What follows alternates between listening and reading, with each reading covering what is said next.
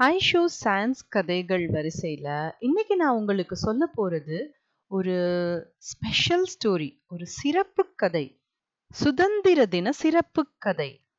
நம்ம நாட்டோட எழுபத்தைந்தாவது சுதந்திர தினத்தை நாம் கொண்டாடுறோம். நம்ம நாடு ஆங்கிலேயர்கள் கிட்ட அடிமைப்பட்டு கிடந்த போது நம்ம தேசத்தந்தை மகாத்மா காந்தி ஆங்கிலேயர்களுக்கு எதிராக யுத்தம் நடத்தினாரு. யுத்தம்னா சாதாரண யுத்தம் இல்ல. கத்தி இன்றி ரத்தமின்றி யுத்தம் ஒன்று வருகுதுன்னு சத்தியாகிரகத்தை கையில எடுத்து போராட்டம் நடத்தினாரு. காந்தி பின்னாடி லட்சக்கணக்கான பேர் நின்னாங்க போராட்டத்துல. எப்படி இவங்க எல்லாருக்கும் எப்படி இந்த தேசப்பற்றுன்னு ஒண்ணு எப்படி வருது? பேட்ரியாட்டிசம்னு சொல்றோம்ல அது எப்படி நம்ம மனசுக்குள்ள இருந்து அப்படி பொங்கி வருது இல்ல அது ஏன் வருது? அதுக்கு கூட சயின்ஸ் இருக்கு. நம்ம எல்லாருமே வித்தியாச வித்தியாசமா இருந்தா கூட நம்ம எல்லாரும் சேர்ந்து ஒரு நாடா இருக்கிறோம். இந்திய நாடு. நம்ம நாட்டுக்குன்னு ஒரு கொடி இருக்கு. மூவண்ண கொடி திரங்கா ட்ரைகலர் அந்த கொடிக்கு மட்டும் ஒரு சல்யூட் போட்டு பாருங்க. அப்படி பேட்ரியாட்டிசம் அப்படி நமக்குள்ள இருந்து பொங்கி வரும். ஒரு யுத்த களத்துல ரெண்டு போர் படைகள் போரிடும் போது யாரோட கொடிய யார் கீழே போடுறா? அதுக்குத்தான் அங்க சண்டையே நடக்கும். சரி ரெண்டு பேர் கையிலயும் கத்தி இருக்கு ரெண்டு பேரும் சண்டை போடுறாங்கன்னா பரவாயில்ல. ஆனா ஒருத்தன் கையில மட்டும் கத்தி இருக்கு இன்னொருத்தன் கையில ஒண்ணுமே இல்ல. வெறும் கொடிய பிடிச்சிட்டு போய் நிக்கிறானா? எப்படி அது? எப்படி அது முடியும்? எங்க இருந்து நமக்கு தைரியம் வரும்? எப்படி நாம அவன் முன்னாடி போய் நிப்போம்? பயந்து ஓட மாட்டோமா? எப்படி இது ஒர்க் அவுட் ஆகும்னு மகாத்மா காந்தி நினைச்சாரு? ரொம்ப ஆச்சரியமாவே இருக்கு எனக்கு. ஆங்கிலேயர்களுக்கு எதிரா நடத்தப்படுற கூட்டத்துல கலந்துகிட்டாலே தடியடிதான். மண்டையில டொம் டொம்னு அடிப்பாங்க. ஆனா சத்தியாகிரக போராட்டம்னா என்ன தெரியுமா? என்ன அடினாலும் வாங்கிக்கிடணும். திருப்பி அடிக்க கூடாது திருப்பி அடிக்க எத்தனிக்க கூட கூடாது. வாங்கிக்கணும். எவ்வளவு அடிச்சாலும் வாங்கிக்கணும். இப்படிதான் இந்தியாவுக்கு சுதந்திரம் கிடைச்சது. மகாத்மா காந்தி அஹிம்சை வழியில போராடி நமக்கு சுதந்திரம் வாங்கி கொடுத்தாரு. இத நினைக்கிறதுக்கே நமக்கு இப்பெல்லாம் ரொம்ப அதிசயமா இருக்கு. ஒரு போர்ல அடிச்சா திருப்பி அடிக்கிறது வீரம். ஆனா அடிக்காம நின்னு அடிய வாங்குறது அது இன்னும் ரொம்ப போற்றத்தக்க வீரம். ஆனா ஒரு சாதாரண மனுஷனால அது எப்படி முடியும்? சாதாரண மக்கள் தானே அதெல்லாம் பண்ணியிருக்காங்க. எப்படி முடிஞ்சது அவங்களுக்கு? வந்தே மாதரம் இதுதான் அந்த ரகசியம். வந்தே மாதரம்னு ஒரு ஒரு தடவையும் சொல்ல சொல்ல அவங்களுக்குள்ள ஒரு உத்வேகம் பிறக்குது. ஆங்கிலேயர்களை எதிர்த்து நிற்கிறதுக்கு சக்தி கிடைக்குது. மகாத்மா காந்தி அறிவிச்ச எல்லா சத்தியாகிரக போராட்டத்திலையும் லட்சக்கணக்கான மக்கள் பங்கேற்றாங்க. எல்லாரையும் வழிநடத்தி கூட்டிட்டு போனாரு காந்தி. கோடிக்கணக்கான மக்கள் கிட்ட விடுதலை உணர்வை ஏற்படுத்தினாரு. வந்தே மாதரம்னு முழங்கினாரு. ஆனா அந்த காந்திக்கே விடுதலை உணர்வை ஏற்படுத்தி வழி நடத்தினது யார் தெரியுமா? அவர்தான் தில்லையாடி வள்ளியம்மை. தில்லையாடின்றது ஒரு சின்ன ரொம்ப குக்கிராமம் தஞ்சாவூர் பக்கத்துல இருக்கிற ஒரு குக்கிராமம் அந்த காலத்துல ஒரு நூறு நூத்தம்பது வருஷத்துக்கு முன்னாடிலாம் கிராமத்துல கங்காணி கங்காணின்னு ஒருத்தன் அலைவான். இந்த எலும்பு துண்டை போட்டா நாய்கள்லாம் ஓடியே வருமே. அந்த மாதிரி இந்த வெள்ளக்காரங்க பின்னாடி ஓடி போற இந்த கங்காணிகள் என்ன தெரியுமா பண்ணுவாங்க? ஒரு ஒரு கிராமத்துல இருந்தும் மக்கள் கிட்ட போய் ஆசை வார்த்தைகள் சொல்லி நீங்க கப்பல் ஏறி சவுத் ஆப்பிரிக்காவுக்கு போனீங்கன்னா அங்க நிறைய பணம் கிடைக்கும் நிறைய நிலம் கொடுப்பாங்க சந்தோஷமா வாழலாம் அப்படின்னு ஆசை வார்த்தைகள் சொல்லி எல்லாரையும் கப்பல் ஏத்தி சவுத் ஆப்பிரிக்காவுக்கு அனுப்பி வைப்பான் இந்த கங்காணி. நாம அங்க போனா நல்ல பிழைச்சிக்கலான்னு சொல்லி இங்க இருக்கிற அப்பாவி கிராம மக்கள் மூணு நாலு மாசம் கப்பல்ல பயணம் செஞ்சு சவுத் ஆப்பிரிக்காவுக்கு போய் இறங்குனா அங்க அங்க இருக்கிற மக்களே ரொம்ப மோசமான நிலைமையில இருக்காங்க.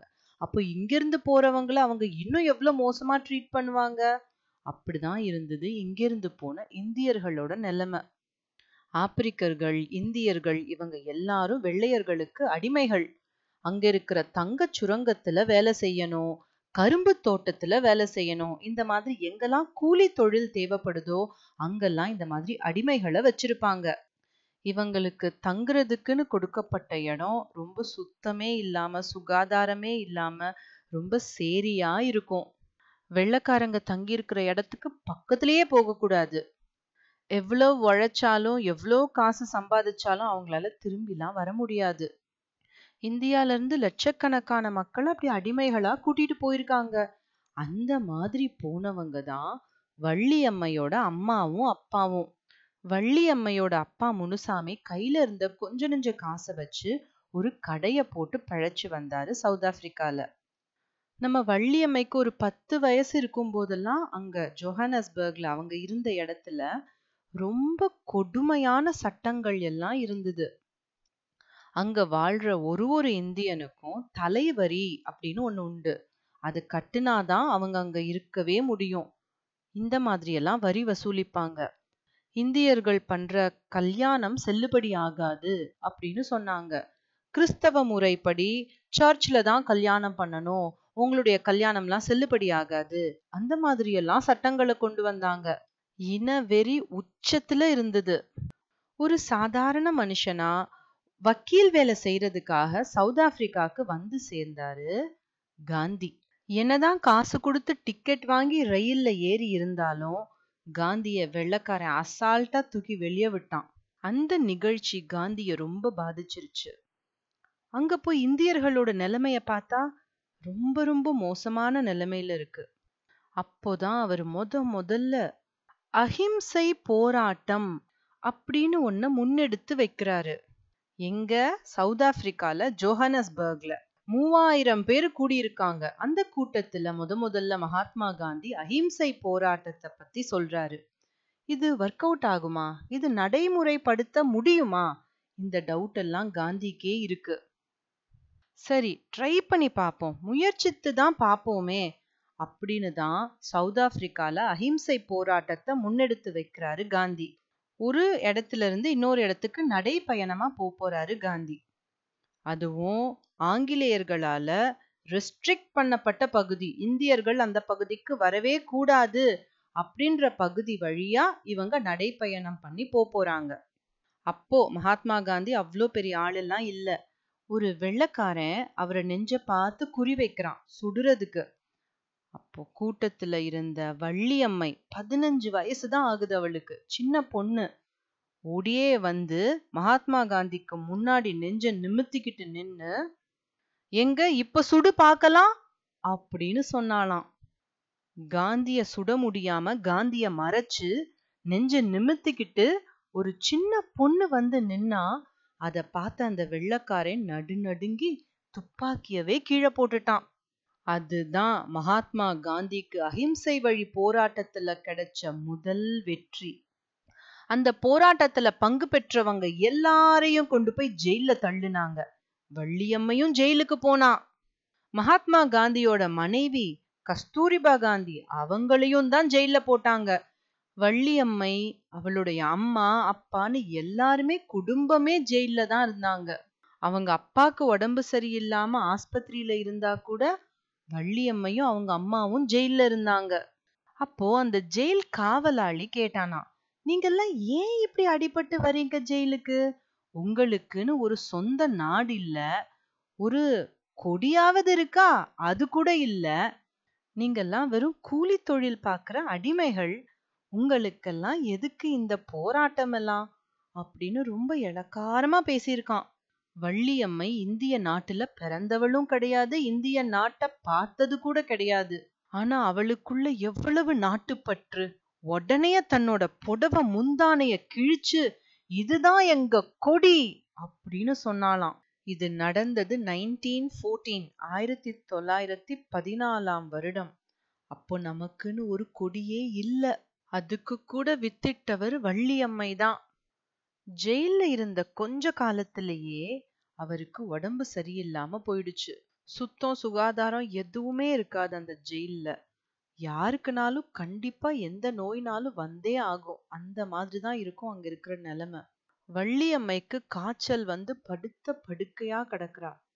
வெள்ளக்கார அரசு பார்த்துச்சு இவ ஒருவேளை ஜெயிலேயே செத்து போயிட்டானா? அவ்வளோதான் இன்னும் போராட்டம் ரொம்ப தீவிரம் அடைஞ்சிரும். அதனால இவளை எப்படியாவது வெளியே கிளப்பி விடு. அப்படின்னா அபராதம் கட்டிட்டு நீ வெளியே போ அப்படின்னு சொன்னாங்க. வள்ளியம்மை முடியாது. அது என் போராட்டத்துக்கே இழுக்கு. நான் அப்படி அபராதம் கட்ட முடியாதுன்னு சொல்லிட்டா வள்ளியம்மை. வள்ளியம்மையோட உடல் நிலை இன்னும் நலிவடைஞ்சுக்கிட்டே போறத பார்த்த வெள்ளக்கார அரசு இதுக்கு மேல நம்ம தாங்க முடியாது. அவளை வெளியே அனுப்பிச்சிரு. சும்மானாலும் அனுப்பிச்சிரு அப்படின்னு சொல்லிட்டாங்க. அவளுடைய தண்டனை காலம் முடிவடைகிறதுக்கு பத்து நாள் இருந்தப்போ அவளை வெளியே அனுப்பிச்சிட்டாங்க. ஆனா அவளால நடந்து கூட வர முடியாது. அவளை ஒரு ஜம்மு காலத்துல சுத்தி அவளை தூக்கிக்கிட்டு வந்தாங்க. தூக்கிக்கிட்டு வந்து வீட்டுல போட்டிருந்தப்போ மகாத்மா காந்தி அவளை பாக்குறதுக்கு வந்தாரு. தன்னோட உடம்பு எவ்வளவுதான் நலிவடைந்து சோர்வா இருந்தா கூட மனசு முழுக்க உற்சாகத்தோட பேசினா வள்ளியம்மை. மகாத்மா காந்தி கேட்டாரு ஜெயிலுக்கு போனதுக்காக நீ வருத்தம் அடையிறியாமா? அப்படின்னு கேட்டாரு. வருத்தமா? இன்னொரு தடவை நான் ஜெயிலுக்கு போறதுக்குன்னா கூட நான் தயாரா இருக்கேன் அப்படின்னு சொன்னா வள்ளியம்மை. ஆனா காந்தி அப்பவும் விடல. மறுபடி கேட்டாரு அதுவும் உயிருக்கே ஆபத்தா இருக்குமேமா அப்படின்னு மறுபடியும் கேட்டாரு அதனால் என்ன? நான் என் தாய் நாட்டுக்காக நான் உயிரை விடுறதுக்கும் தயாரா இருக்கேன் அப்படின்னு சொன்னா வள்ளியம்மை. இத கேட்ட மகாத்மா காந்திக்கு தன்னுடைய அஹிம்சை முறை சரியான வழி கண்டிப்பா இதுக்கு பலன் கிடைக்கும் அப்படின்ற பெரிய நம்பிக்கை கிடைச்சது. தில்லையாடி வள்ளியம்மை தன்னோட பதினாறாவது பிறந்த நாள் அன்னைக்கு இந்த உலகத்தை விட்டு மறைஞ்சார். சவுத் ஆப்பிரிக்கால ஜோஹனஸ்பர்க்ல தில்லையாடி வள்ளியம்மைக்கு ஒரு சிலை நிறுவினாரு காந்தி. வள்ளியம்மையோட தியாகத்துக்கு பலனா அங்க இருந்த அநியாயமான சட்டங்களை எல்லாம் திரும்ப பெற்றுருச்சு அந்த வெள்ளக்கார அரசு. அதுதான் காந்திக்கு கிடைச்ச முதல் வெற்றி. சவுத் ஆப்பிரிக்கால ஒரு ரிஹர்சலை முடிச்சிட்டு இந்தியாவுக்கு கப்பல்ல வந்து இறங்குனாரு மகாத்மா காந்தி. ஏதோ இந்த மக்களுக்கு நம்மளால ஆன உதவிய செஞ்சுட்டு போயிருவோம். வக்கீலா இருக்கோம். ஏதோ கொஞ்சம் ஹெல்ப் பண்ணிட்டு போயிருவோம். அப்படின்னு நினைச்ச மோகன்தாஸ் கரம்சந்த் காந்தி அவருடைய உள்ளத்துல தேசப்பற்றுன்ற விதைய விதைச்சு இந்தியாவுக்கு அனுப்பி வச்சது தில்லையாடி வள்ளியம்மை. புனித அன்னை தில்லையாடி வள்ளியம்மைய பத்தி தன்னுடைய சத்திய சோதனையில அவ்வளோ பெருமையா எழுதியிருக்காரு காந்தி. தோன்றின் புகழொடு தோன்றுக. இந்த குரலுக்கு தில்லையாடி வள்ளியம்மைய தவிர வேற யாரு சரியான உதாரணமா இருக்க முடியும்? வாழ்ந்ததோ வெறும் பதினாறு வருஷம். ஆனா அவருடைய தாக்கம் அளப்பரியது.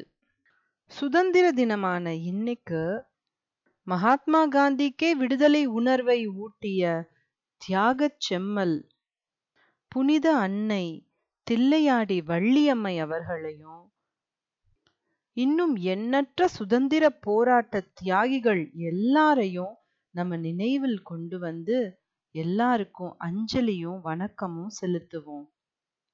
நன்றி வணக்கம்.